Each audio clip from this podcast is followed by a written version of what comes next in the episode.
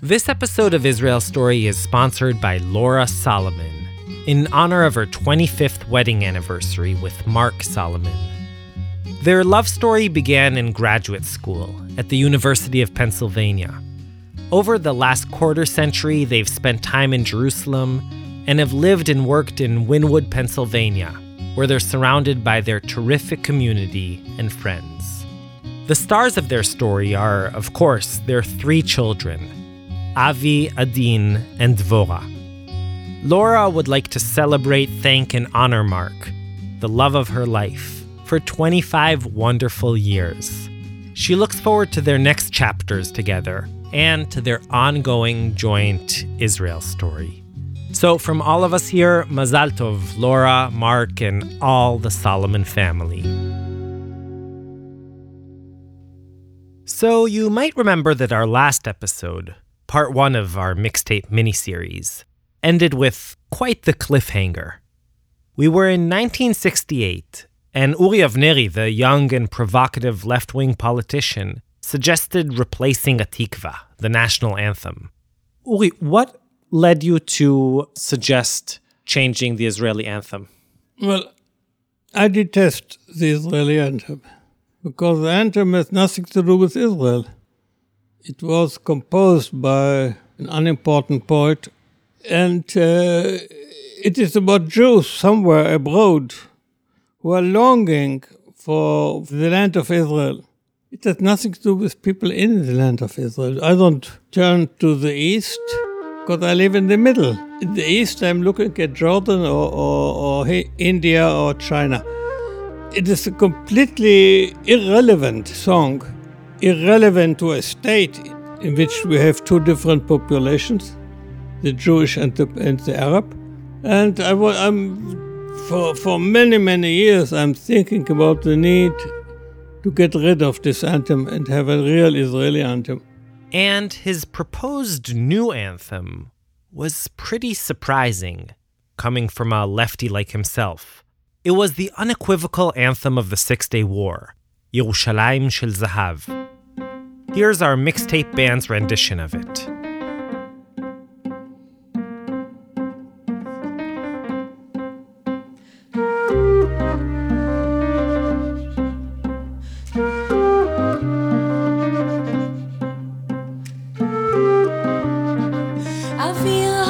צלול ורגע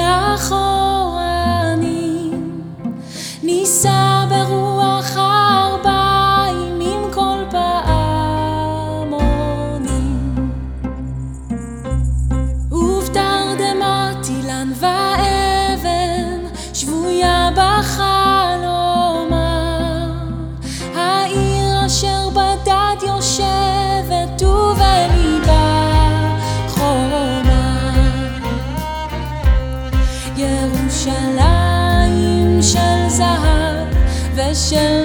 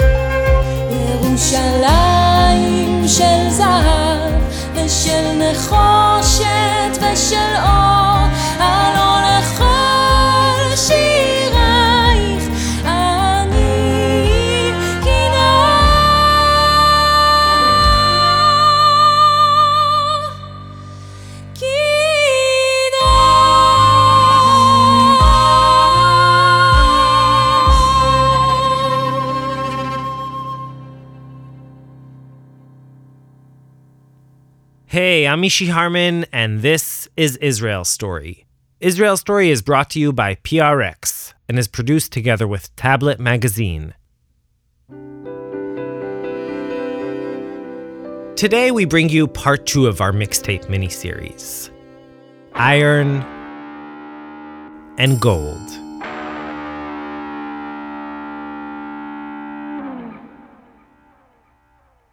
In this miniseries, we're telling the stories behind some of Israel's most iconic tunes. Stories that reflect the intricacies of Israeli society, the complications that are inherent in it. And in this episode, we go back in time more than half a century to a month that, in a very real manner, shaped the way Israel looks till today. Okay, so Naomi Shemer's Yerushalayim Shel Zahav, or Jerusalem of Gold, which you just heard, was the song Uri Avnery wanted to fashion into the national anthem. So I proposed it, and the Speaker of the Knesset told me that before he brings this uh, bill, which I proposed, to the Knesset plenum, I need to have the agreement of the author of Naomi Shemer. Uri met with Naomi to discuss the matter, but his proposal never made it to the Knesset floor. Hatikva was spared. Still, even today, and despite his objection to much of its content, Uri is convinced that, Yerushalayim Shel Zahav is an anthem. and in a way, he's right. The song is probably the most recognizable and beloved Israeli tune ever. Time and again, it's voted the most important song in Israel's history. Here's Leli Shemer, Naomi Shemer's daughter. Maybe it sounds like a prophet that comes before the king. It's something very, very uh, uh, majestic about it. I don't know. It's uh, all over the world. It's not only Jewish people. I can't explain it. It's there is, something about this song that is uh, magical. It's a song that built two musical careers of two modern day Israeli prophets. One a prophet of hope and optimism, the other a prophet of gloom and despair. And if Yerushalayim Shel Zahav has reached such an iconic standing, so has its creator, Naomi Shemer. For me, Naomi Shemer is part of, you know, of my being Israeli. That's Moti Zeira, Shemer's biographer. He and many others, really, feel that Naomi is a personification of a certain kind of Israel, a desired and longed for Israel, of Eretz Yisrael Yafa, innocent, beautiful, and simple. Naomi was born on Kibbutz Kinneret, on the shores of the Sea of Galilee. Her parents were pioneers and a very, very idealistic people. And she represents something that is very from here. Her writing gives a very unique melody or, or sound of Israeliness. You can smell the, you know, the fields of Kinneret. It's the, it's the ideal sabra. By early 1967, Naomi was already a well known songwriter. She was 37 years old, and having left both the kibbutz and her husband, she and Leli were living in Tel Aviv. But in the small, relatively poor state of the mid 60s, it wasn't easy for a single mom to pay the bills. And as a girl, I knew it. She explained it to me. It was part of my life that it's not easy. Which is why Naomi was very happy when, in February 67, she received a commission for a new song from Gil Aldema, the musical director of Festival Hazemer Vapizmon. This annual festival slash pop music competition took place on Yom Ha'atzmaut, Israel's Independence Day, in Jerusalem. It featured an accompanying symphony orchestra, and it was a big deal. There was no TV yet in Israel, but the festival was broadcast live on the radio, and the winning songs often became national hits.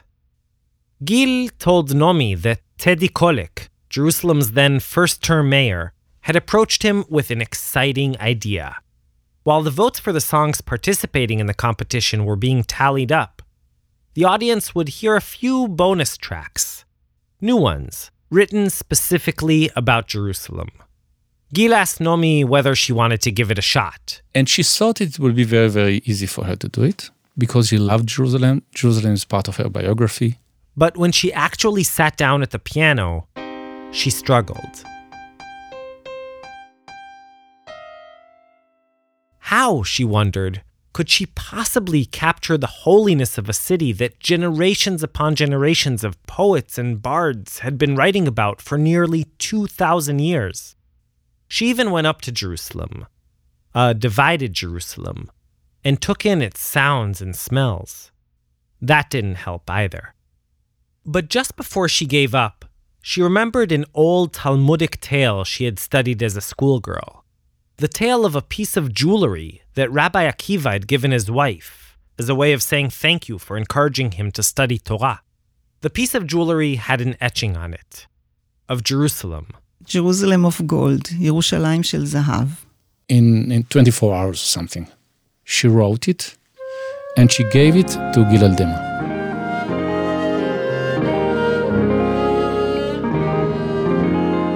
Gil Aldema died in 2014, but he was supposedly so moved just by the sheet music Naomi had sent in that he burst into tears.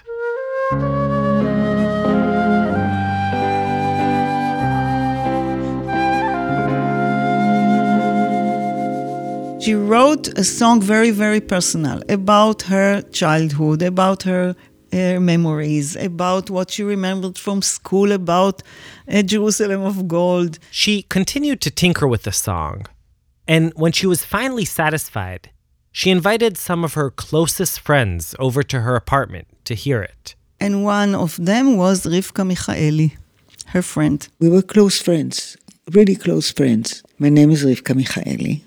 I was born in Jerusalem. For my mother's mother's side, I'm ninth generation in, in Israel, in Palestine. Rivka is a famous entertainer, actress, and singer. At the time, though, she was one of the country's leading radio broadcasters. It was very moving when she sang it. And then I said, You know, both my parents were born in the old city, and my father, he dreams about the old city all his life. Every night he is in the old city. Rivka told my mother, Naomi, the song is not complete. Something is missing. What about the old city? And then she added the important uh, part, איכה יבשו בורות המים, כיכר השוק ריקה, ואין פוקד את הר הבית בעיר העתיקה. How have the cisterns dried up, the line goes. The marketplace is empty, and no one frequents the Temple Mound in the Old City. It's talking about the emptiness of the, of the old city. Now, remember that this is all before the Six Day War. And while Jerusalem's Old City certainly wasn't empty, as many critics of the song have since pointed out, it was empty of Jews. It was part of Jordan. In any event, once the song was ready, Naomi and Gil began looking for someone who could sing it at Festival Hazemer Vapizmon. And that's how I'm in the story again. A few months earlier, 11 year old Leli had been listening to a young talent show on her transistor radio. and then I hear a voice like uh, bells, like uh, Joan Baez with a guitar. And I called my mother, Ima, boy, this is the, the sound that you like. Look how she, she sings, she, how beautifully, how like something from abroad, but so Israeli. And my mother said, take a, a paper and write her name down, please. And I wrote Shuly Natan. Naomi kept that little note with Shuly's name, just really in case. Maybe she will need it someday. And now, that day had come. And my mother told Gil Aldema, I have a name of a singer. She's very, very young. I think she's a soldier in the army. she's maybe 19. Please find her for me. Dutifully, Gil did just that. He found her, Sergeant Shulamit Natan, who was serving as a Mora Chayelet, a Hebrew teaching soldier, near Kiryat Gat. Well, my name is uh, Shuly Natan. I was born in London and arrived in Israel when I was two and a half years old. Needless to say, Shuly was completely unprepared when, on a cold winter day of February 1967, she was summoned to the offices of the Regional Council, where her mother was on the line. She was sure something terrible had happened. And the first thing my mother said, Shuly, don't worry. Nothing terrible happened at home, but sit down on a chair. And she said, Naomi Shemer wants to meet you. Luckily, I sat on a chair because I was so shocked. On her first vacation from the army, young Shuly went to see the balladeer from Tel Aviv. And there she sat on her piano and she played strongly a song for Jerusalem. And she said, I don't want the orchestra to play with you, just you and the guitar. Plucked out of total anonymity, Shuly began practicing for what could be her big break, her brief moment in the national spotlight. I thought it would give me some exposure, but no, uh, no more than that. So I had no expectations, and everything came as such a surprise. The period leading up to the festival was extremely stressful. Gamal Abdel Nasser, the president of Egypt, was amassing troops in the Sinai, and Israel too began mobilizing forces and calling up its reservists. A menacing scent of war was in the air. And in the middle of all this balagan, 3,000 people gathered in Binyanei Ha'uma in Jerusalem to listen to pop songs. The songs that actually competed in the festival were a letdown. The paper the next day would describe them as third rate imitations of the 1953 San Remo festival.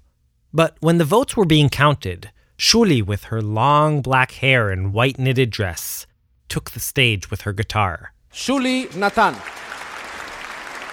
ושמו Hashir, השיר Shel Zahav. I was very, very nervous, like a leaf in the wind, you know, I was very nervous. My main fear was that I will have a blackout and will forget words, but I didn't. Shuly sung of holy places, of Jerusalem's glorious past and golden future.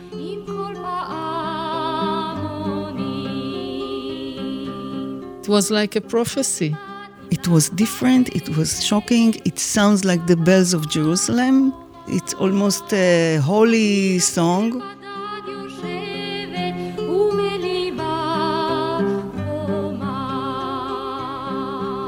It's a prayer, it's expression of hidden mutual longing for something you can't touch.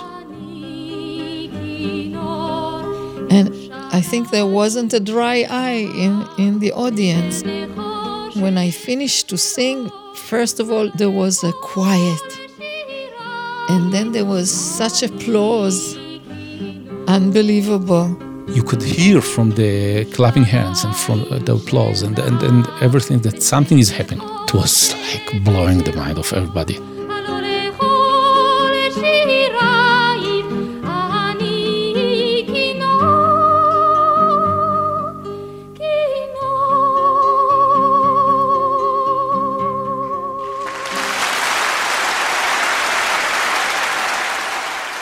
It's hard to explain magic, but it's true that there is magic in it. At the end of the evening, Teddy Kollek, the beaming mayor, took the microphone. And he said, And I want the soldier girl. He didn't remember my name even.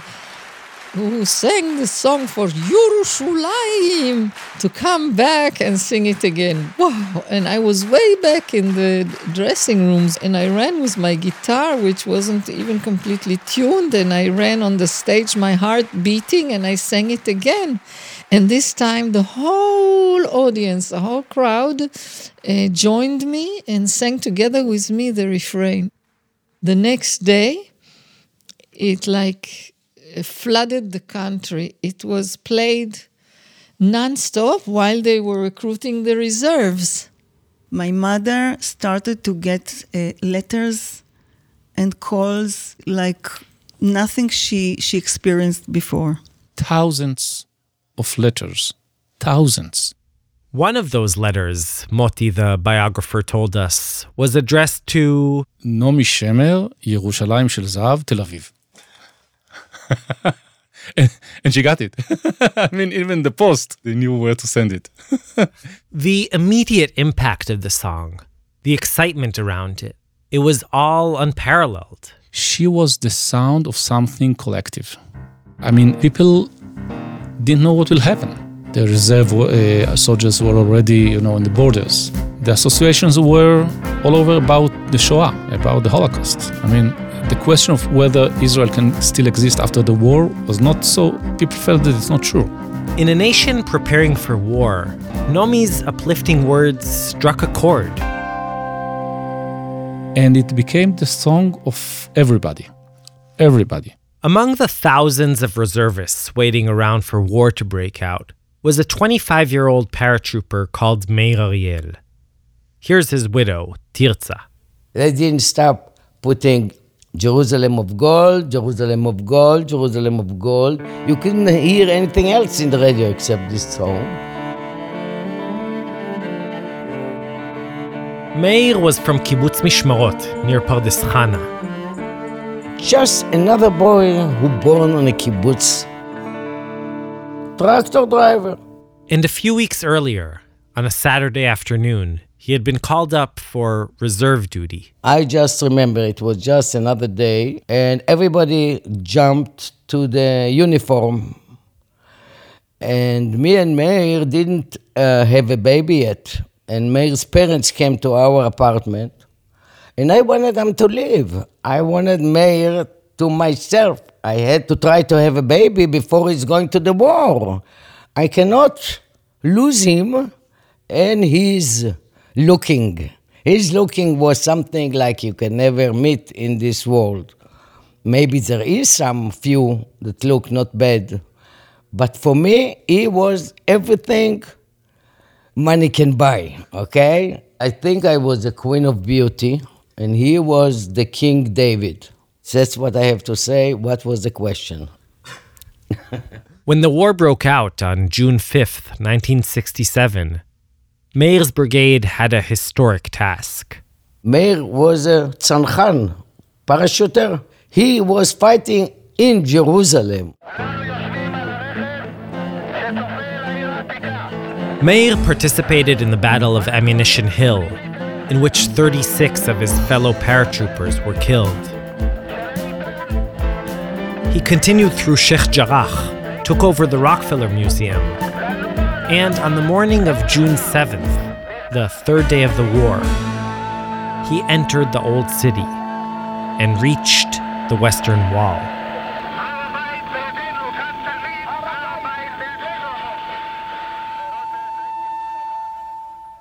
It was a moment of solemn jubilation.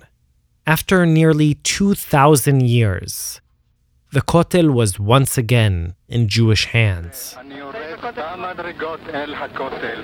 An almost uncanny fulfillment of the dreams Naomi had expressed in her song. And there was really only one way to capture the magnitude of the moment. The paratroopers in the Kotel started to sing Yerushalayim Shel Zahav.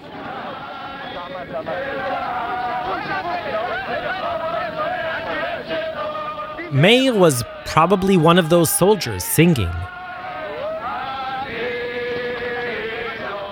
When they conquered Jerusalem, the whole country like had an orgasm from happiness. But Meir was also hurting.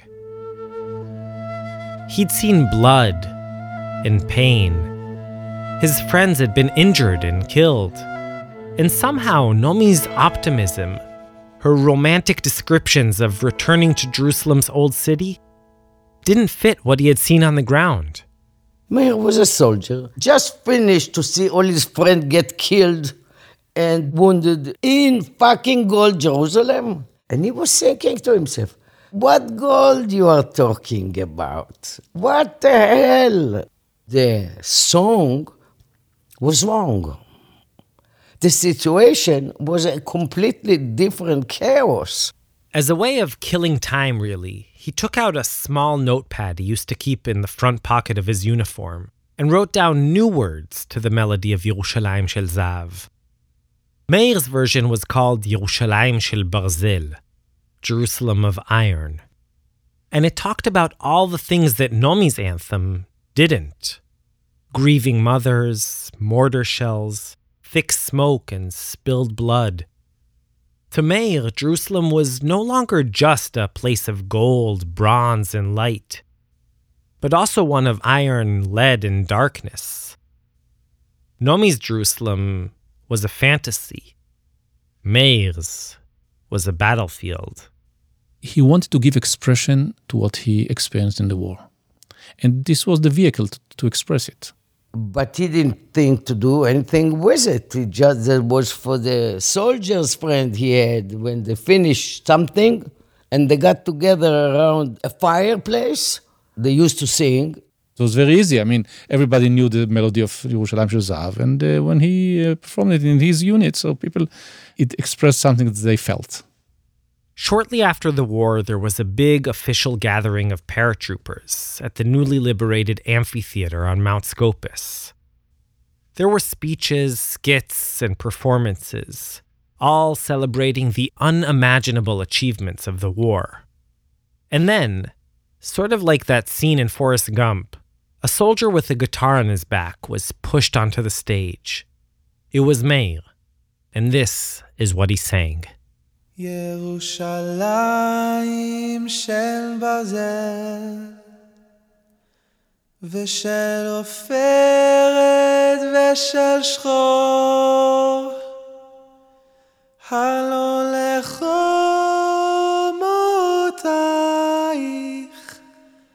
קראנו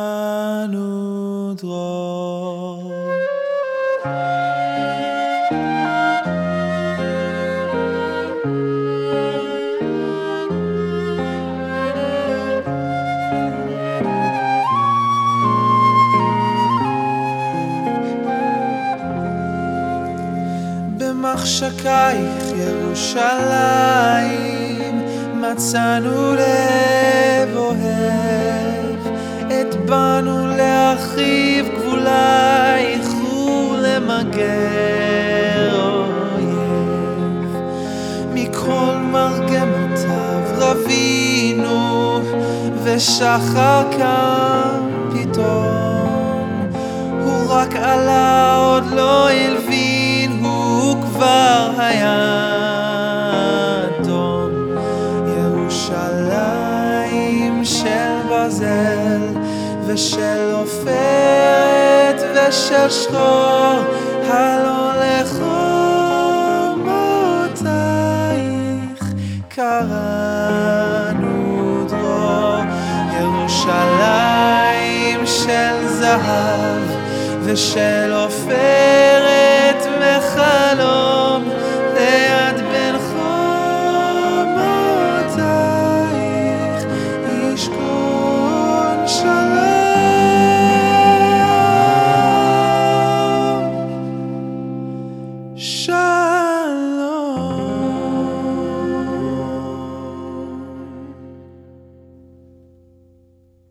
For centuries upon centuries, alchemists have tried to turn iron into gold. And then came along a curly haired kibbutznik, and with a few lines turned gold into iron. When Meir sang, the same thing that had happened three weeks earlier at Binyanei Uma happened once more. It gave expression to something that they felt as soldiers that just finished the war. Here's Meir's son, Shachar. The families that lost somebody in the Six Day War are uh, forever, in a way, in debt to my father for just saying that out loud. Because nobody else did, you know? No politician, no, no general, chief of staff. Nobody was talking about the fact that the price was so severe. Rivka Michaeli, Naomi's broadcaster friend who had suggested adding the stanza about Jerusalem's old city, was at Mount Scopus recording the event for the radio. And uh, after I heard this song, Jerusalem of Iron, I was astonished. Suddenly, the view of the war changed, and you saw it's not victory, it's blood, and it's smoke, and it's black. We knew there were uh, young people that sacrificed their lives, but uh, we weren't aware of it. We were so happy as a nation, and it was like popping the balloon when Meir came out with his song. How? Oh, ouch. Rivka recognized Meir's talent. She went up to him and asked, What's your name? He said, Meir Ariel. Can you wait and I'll record this song? And I recorded the song and I broadcast it next morning. It became a very strong hit and it marked him as, as a protest singer. Meir, the tractor driver from Kibbutz Mishmarot, was nicknamed Hatzanchan Mizamer, the singing paratrooper, and thrust into the limelight. Right away, they make a record out of this song, and for a while, it was running in the radio even. What ensued was a copyright battle between Naomi and Meir, which was ultimately resolved, mainly in Naomi's favor. Meir was an unlikely hero. You see, he wasn't the anti occupation rabble rousing prophet he was later made out to be. He loved Hebrew. And he loved this place, he loved Israel, and he loved the people. He was just a member of a kibbutz, nobody. But suddenly, with this song, he was no longer nobody. Just like Naomi and Shuly, Meir had become a symbol. And he didn't like that. We ran out of the country because of this song, because they started calling him the parachuter singer. And he couldn't stand it. And he didn't like people tagging him to this or that movement. He wasn't a left winger, he wasn't a right winger. He was talking about people. It was always about the people and about feelings. And we went for almost three years to the United States, just so they forget the parachuter singer. But in the early 70s, Meir came back and launched a long career as a singer songwriter. In 1999, he died of a tick bite induced fever. Nowadays, he has an almost cult like following. Many consider him to be a prophet. He definitely saw beyond his time. A lot of people call him the Israeli Bob Dylan, and now some people call Dylan the American Meir Ariel, you know. Naomi died of cancer in 2004, feted and celebrated in every possible way. My mother is, I think, one of the very important figures in the Israeli culture. Her life were parallel to the life of the of the country. So, while neither Naomi nor Meir are around with us today, their two songs live on. And even now, half a century after the dramatic month that birthed them both, they represent two different Israels. There's the idealized one, the one that hopes and yearns, And then there's the realist one. The one that says, no, things here are tough and painful. It isn't exactly right or left. Both Naomi and Meir somehow eluded those political labels. But it does say something about who we want to be. Pragmatists or dreamers.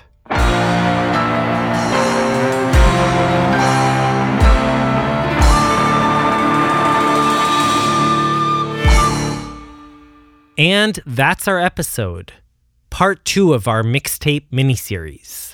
We're going to pick up next episode with the 1978 version of the same festival that made Yerushalayim Shel Zahav such a hit, Festival HaZemer VaPizmon. There, exactly 11 years after Shuly mesmerized the crowd, it was this guy's turn. All right, I'm Izhar Cohen.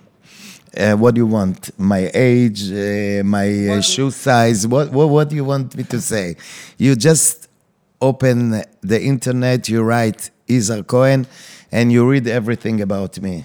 it's easier. So, by all means, go ahead and Google him. But be sure to tune in next time for an episode which is all about the Oriental or Mizrahi music scene. Till then, you can catch up on all our past episodes in both English and Hebrew on our site, on iTunes, and on any of the other main podcast platforms. Also, if you want to help us grow and reach new listeners, please spread the word. Share your favorite episodes and stories on social media, tell your friends, your family, and sign them up to our feed. As always, you can also follow us on Facebook, Twitter, Instagram, all under Israel Story. And if you want to sponsor episodes of Israel Story, simply drop us a line at sponsor at prx.org. Thanks to Pamela Lavitt, Dana Pruchno, Lori Sehan, Michael Garnett, and Daniel Vital from the Seattle JCC. And to Elaine Cohen, Eric Siegel, and Esther Mazur at the Kaplan JCC on the Palisades in Tenafly, New Jersey. Thanks also to Sheila Lambert, Chanoch Piven, Nomi Schneider, Esther Werdiger, Wayne Hoffman, Shiraz Ariel, Moti Zada, A.B. Levy, and David Broza. This episode was recorded by Russell Castiglione and Josh Peel at the Dubway Studios in New York, and by Adrian Lau at the Off Record Studios, also in New York. Yochai Meital and Shai Satran edited this episode, and our favorite Sela Waisblum mixed it all up.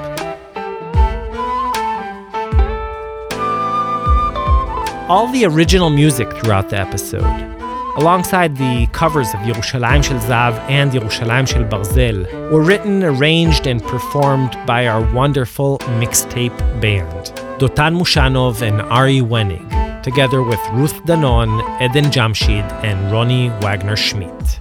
Israel Story is brought to you by PRX, the Public Radio Exchange, and is produced in partnership with Tablet Magazine. Our staff includes Yochai Meital, Shai Satran, Maya Kosover, Roy Gilron, Zev Levi, Ari Wenig, Hannah Barg, Rotem Tzin, Judah Kaufman, and Abby Nushatz. A very warm welcome to our newest cohort of interns who began last week Pola Lem, Yoshi Fields, and Joel Shupak. I'm Mishy Harman, and we'll be back very soon with part three of our mini series. So till then, Shalom Shalom, and Yalla Bye. כרגיל, מילים ומנגינה נעמי שמר, ושמו של השיר ירושלים של זהב. אוויר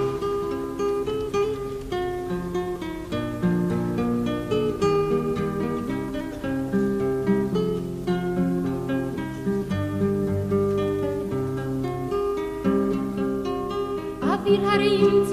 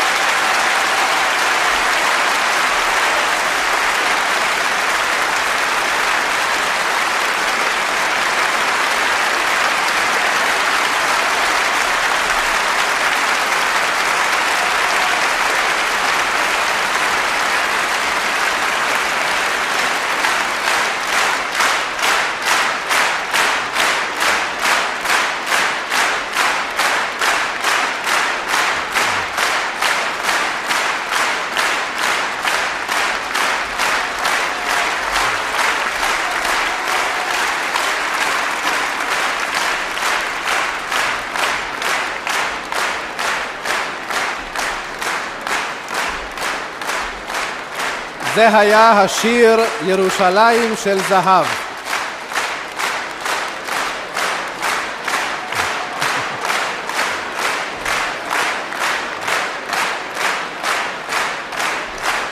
והערב עוד ארוך. תודה רבה לשולי נתן.